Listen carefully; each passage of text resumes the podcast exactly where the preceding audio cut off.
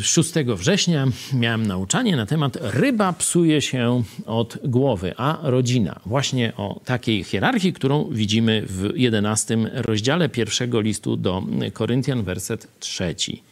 A chcę, abyście wiedzieli, że głową każdego męża jest Chrystus, a głową żony mąż, a głową Chrystusa Bóg. Czyli widzimy Bóg Ojciec, Bóg Syn, mąż, żona. Nie? Taka hierarchia. Oczywiście tu nie chodzi o żadną tam niższość, wyższość, bo e, Jezus z Ojcem jest jedno, mąż z żoną są jedno, ale mają różne role. I tak samo, jeśli chodzi o przywództwo w rodzinie, mąż ma być głową żony. I tak sobie jeszcze później po tym nauczaniu myślałem, czego dowodem jest, e, czy objawem, kiedy żona nie ufa swojemu mężowi.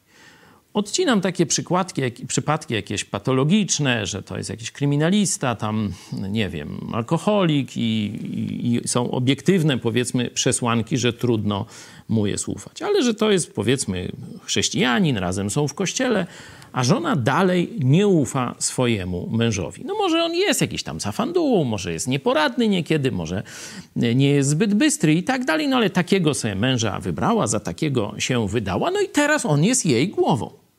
I Bóg mówi, teraz on jest twoją głową, czyli jego słuchaj, masz jego słuchać i szanować. I teraz kiedy kobieta żona w takiej sytuacji nie słucha, nie ufa swojemu mężowi co do przywództwa, to tak naprawdę komu nie ufa?